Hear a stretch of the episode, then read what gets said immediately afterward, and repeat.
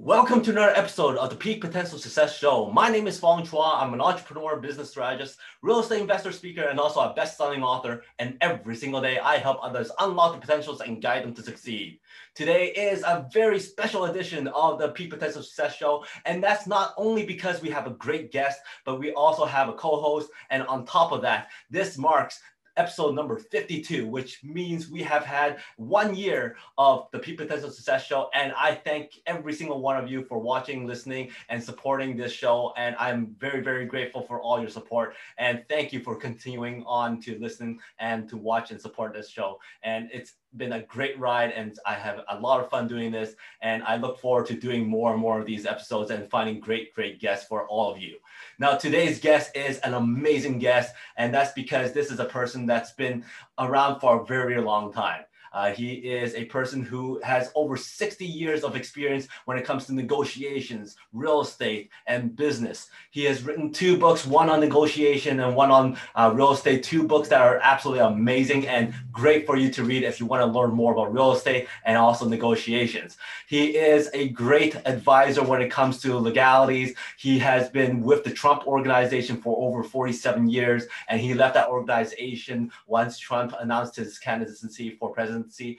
So then he was an amazing person when it comes to coaching. He coaches a lot of uh, very successful individuals, and he's coached Donald Trump at the time, and he's a great advisor. In fact, he was the executive vice president and senior counsel of the Trump organization at the time, um, and he was also one of the guest judges, one of the uh, star judges of the show NBC's Apprentice. And that's one of the reasons why I love watching that show to hear some of his comments and hear some of his advice. And if you ask him, some of the best advice that he's ever given, some of the best comments that he's ever given has been left on the cutting room floor of, of, of The Apprentice. And the thing is, when you watch him on the show, it's always some great advice and always some great comments coming from him. Um, it's an absolutely great honor to have Mr. George Ross on our show today. And uh, we had a lot of fun. We had a lot of great comments with him and lots of great stories that he shared. And I just hope that you enjoy this episode. Take notes. You could just listen to his passion, listen to his his stories, and you can tell that he has a passion to give back. He has a passion to add value and share his expertise and share that knowledge and pass down those 60 years of experience that he has to the next people that wants to get that information, that wants to learn more, who are driven to succeed. So enjoy this episode of the Peak Potential Success Show, and Mr. George Ross is going to be able to add value to you, and he's absolutely added value to us. In fact, every time we see him, he has been one of those people who's so gracious with his time, who's so gracious with answering questions. And at 92 years old right now, he is, still has that fire, that passion to give value and add back. So enjoy this episode. And until next time, today is the day to unlock your peak potential. We'll see you later. Welcome, everybody. My name is Fong Chua. I'm an entrepreneur and business strategist. And my name is Jessica Ng, an entrepreneur in the health and wellness industry and we are absolutely thrilled to have a very special guest with us here today. He is the former executive vice president and senior counsel of the Trump Organization, a best selling author, and one of the stars of NBC's Apprentice. Please help me welcome the spectacular Mr. George Ross. Oh, hey, what a great introduction. Thank you.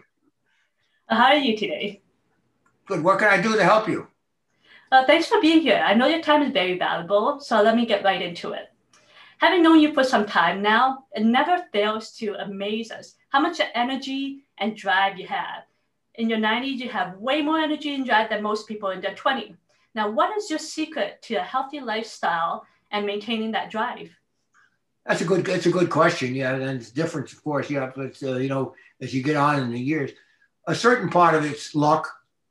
Uh, if you have good genes, uh, that's a, of some part of it, but that's not all of it. I personally think the mental part is, is the most important. Mm-hmm. If you keep your mind active, I believe the body will follow. So it's it's that's my personal belief and seems to work out rather than I'm going to ignore the mind and hope my body is okay. So I got an ache and a pain, I'll take care of that. So I found that if you keep your mind active, you got good reason to talk. And if you have subject matter that you that you've had in your life, it's easy. So it's a, just look at you've been in business for seven, 60 years. You had radio stations. You Donald Trump's right hand man on The Apprentice, and look at all these things. So I, I say, wait, I have experience, life experiences that I can give back to younger people. Mm-hmm. They have more difficulty now because of the technology than I ever had. Everything now is under a microscope, and you have it's it's, it's so if I can make it a little bit easier, why not? Now, interestingly enough, when I that before I was on The Apprentice, I, yeah, I was a law professor, a professor at a major college for 25 years. Who cared? Nobody, right? Mm-hmm. Also, probably more large real estate transactions, certainly in New York, than any other lawyer. Who cared? Nobody. Now, you get on a radio station, a, you get on a broadcasting on, a, on television, and you fire some nice young kids. oh, there's George. You got 20 million people all of a sudden. Hey, there, you, night. I said, this is my claim to fame that I fired people on a show. So to me, I look at I say that's a fluke. But what it did is it gave me an opportunity to meet, to reach people that I would not ordinarily have reached. Mm-hmm. That this thing, there was some, yeah, you write a book and they listen to the book, but somehow became a celebrity because I was on the show. And I'm looking at him and said, Isn't that strange? Mm-hmm. What about all the other things? What about the fact that you give so much money to charity? What about all the, where's that? Doesn't come up to it. That's you got 20 million people that remember, and I have people that can walk down that, that still recognize me today, which is amazing, even though the show's been off for 10 and a half years. Mm-hmm. So when you look at it, saying that's that's different, it's amazing. But what I say, what can I do with that? well, I can do it. I can keep it to myself, or I can make it available to other younger people who could use the benefit of having somebody's got more years behind them. Right. Why not? Understand? See, I have been where you are. You have not been where I am. very, so, very true. So I can see now say, okay, if, if I can give you some help or wisdom or, or what, make it, if you use it, fine. If you don't use it, that's up to you. But that's the teacher in me. Mm-hmm. I'm saying if you have an expertise in some area, why don't you make it available to people who don't have that same expertise to the today? So why not? to me, I say there's no reason why not. Yeah. Because then you then you're doing something useful. You're not vegetating. You're doing something useful. You're selling. You're not selling. You're giving a product that's that's unique to you to somebody who who may be able to use it or should use or can use it in one form or another. So you're adding an, a valuable ingredient to people's lives. That at least you think it's valuable. They make their own decisions.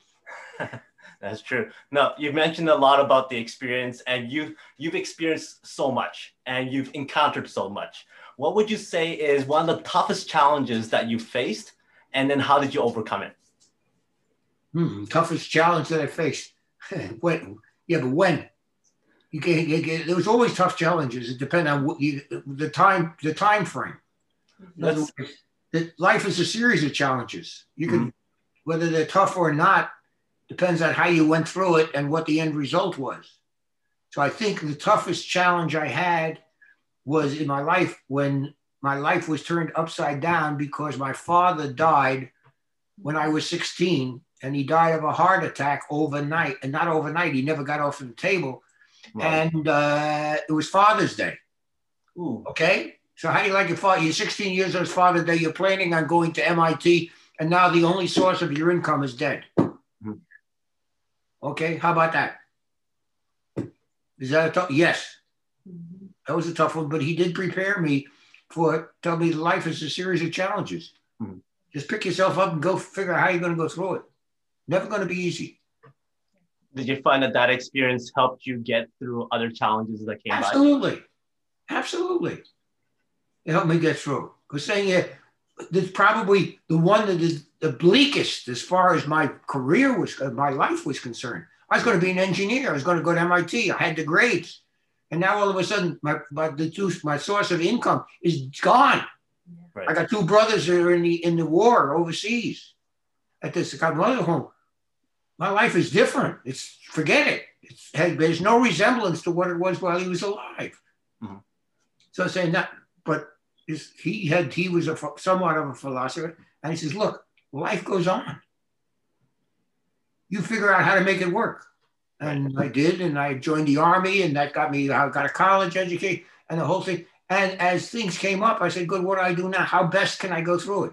Mm-hmm. What do I, am I going to uh, uh, look and say, oh boy, this is terrible. Fate dealt me a terrible hand.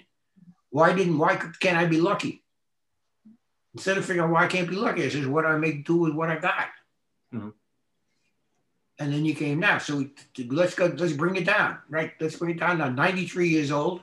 And thank God I can still talk in a fairly intelligent manner. And I can meet some young people and give them the benefit of my experience. Yes. What more could I want at this age? Yeah. And, and that's very, very valuable. Mm-hmm. And, uh, and for somebody like yourself, you've obviously figured it out and you've been able to achieve so much success over your illustrious career. Yeah. So, what would you say is uh, the meaning of success for you, and how do people go about achieving that success? Well, no, it's, it's, it's when you say success, it's how you want to measure it. Mm-hmm. In other words, is your success making a lot of money? If the answer is yes, how much money? Is success making a better relationship with friends and family, with the church, with your environment? If the answer to that is good, how do you do it? How about charity? Mm-hmm. Does that make you a success? Is that how do so it's it's not something that you can draw a line and say, yeah, this is success. It's a question of rel- how important the particular item you want to measure is to your lifestyle or what you're doing. And that's what it always was. So to me, this, when I I can afford, without a doubt, to buy a Rolls Royce I won't buy a Rolls Royce. Mm-hmm. Why not? I don't have to impress anybody. Now, will I buy a drive a Ford? No. All right. I drive a drive a, a convertible Jaguar, which is mm-hmm. at 510 horses. That's me. All right, but I don't care whether they like it or they don't like it. But it's that's to me. So as far as concerned, mon- monetarily, yes, success. I've got enough money to handle for my children, for my wife, and to give money to charity. Mm-hmm. So to me, that's I'm satisfied. I can talk to people like you and give them the benefit of my experience and advice. That's wonderful. I'm giving something back. Do I get paid for it? I don't care whether I get paid for it or not. Mm-hmm. Not the answer. I do it because maybe you're making their lives a little better. Isn't that reward enough? Yeah, to me sure. it is. Yeah. But so you want to measure it. In other words, this how you how, how many friends do you have? How the relationship you have with your family? The relationship you have with your with your community. These are all measured. If you're satisfied with what you're doing you're successful. If you're not do better. Mm-hmm. so it's it's a question of measurement. Right.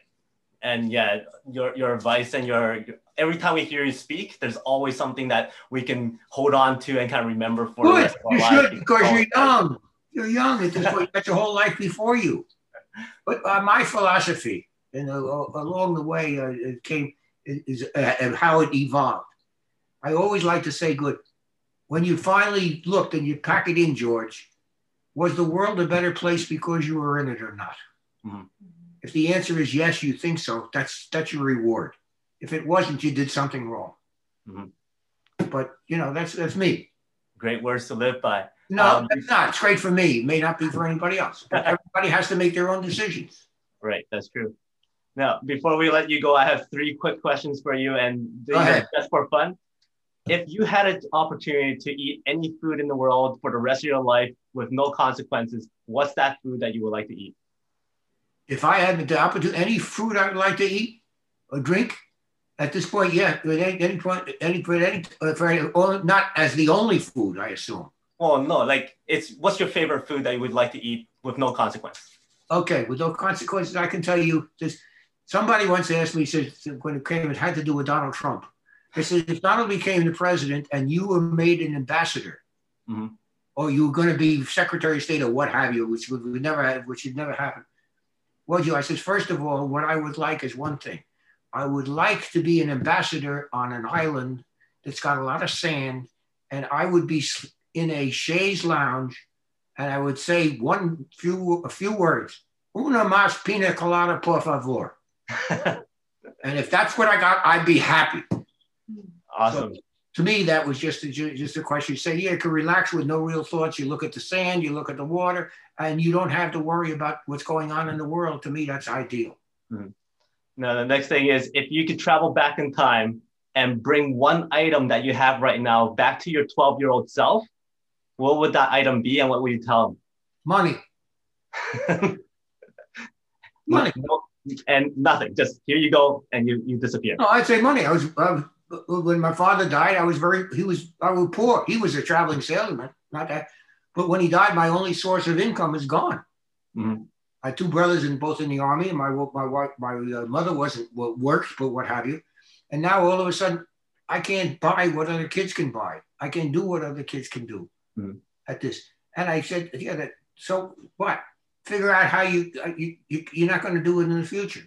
Mm-hmm. So from that point on, I said, I'm going to make my life a little better. I'm going to figure out how I can make more money. So if you have to hold down three jobs, hold down three jobs. You got to enlist in the army, enlist in the army. At this, you got it. Whatever you have to do to make sure that you provide for yourself, for your wife, for your family, for your whatever it is. So that would be that would be the question. Yeah, it would be nice to know that you don't have to worry about Great. money or life. and my last question it didn't happen. It didn't happen that way. I was not that I was worried, but I said this is it's there. You can't do anything about it. Make the mm-hmm. best of it. Awesome. Right. And I know what at this point what what it is is how about the, one one time I was delivering telegrams at night in a in a terrible Italian neighborhood for tips because I we needed the money. Yeah, didn't look back. It didn't bother me. Hey, you needed it. All right, so that was part of it. It was part. You say you do what you need in order to achieve what you'd like to achieve. That's a big, big job mm-hmm. because you have to know what is it you want to achieve. In my instance, it was I wanted to achieve a certain amount of financial security. That was it, and not and and at not at the expense of my family and friends. Mm-hmm. And and my our last question would be, um, if you had a, a if you have one advice for anybody in the world, what would that one thing be for them to take action on? Uh, that's a good one. One thing you would take action: be yourself. Be comfortable in what you are. If you're not comfortable in what you are, do be it. Don't be like anybody else. If something makes you happy, that's what you ought to do. If it makes you unhappy, that's fine. That's okay too. So understand what's going on and do what you can to correct it, mm-hmm. to make it better. You find out what I find very upsetting, and it really shouldn't find me upset. It shouldn't be upsetting, but it is.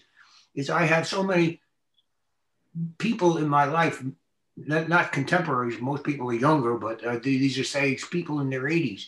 These were very successful businessmen, and now they're in Florida or what have you, and, they, and they're figuring out where I'm going to buy the cheapest meal, how many doctors I'm going to see.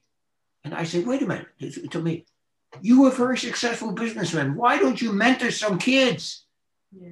Get some kids from a, from a poor neighborhood and give them the benefit of why how you became successful. Doesn't cost you anything. Mm-hmm. At this, but you're giving them the benefit of something you have earned that they haven't got. It doesn't cost you, but you gotta have the will to do it. Instead of just sitting there playing cards or whatever else is, and just waiting until you're dead. And to me, at that point, that's that's that's a, a tragedy because there's so much that people could give that they don't give. They, they, they say, well, let somebody else do it or whatever. Or when it comes to charity, yeah, I'll write out a check. Yeah, what about going down and, and, and seeing children in a hospital? How about going, how about volunteering somewhere? Go into a soup kitchen and, and put, the, put the meals together. Do something. Mm-hmm.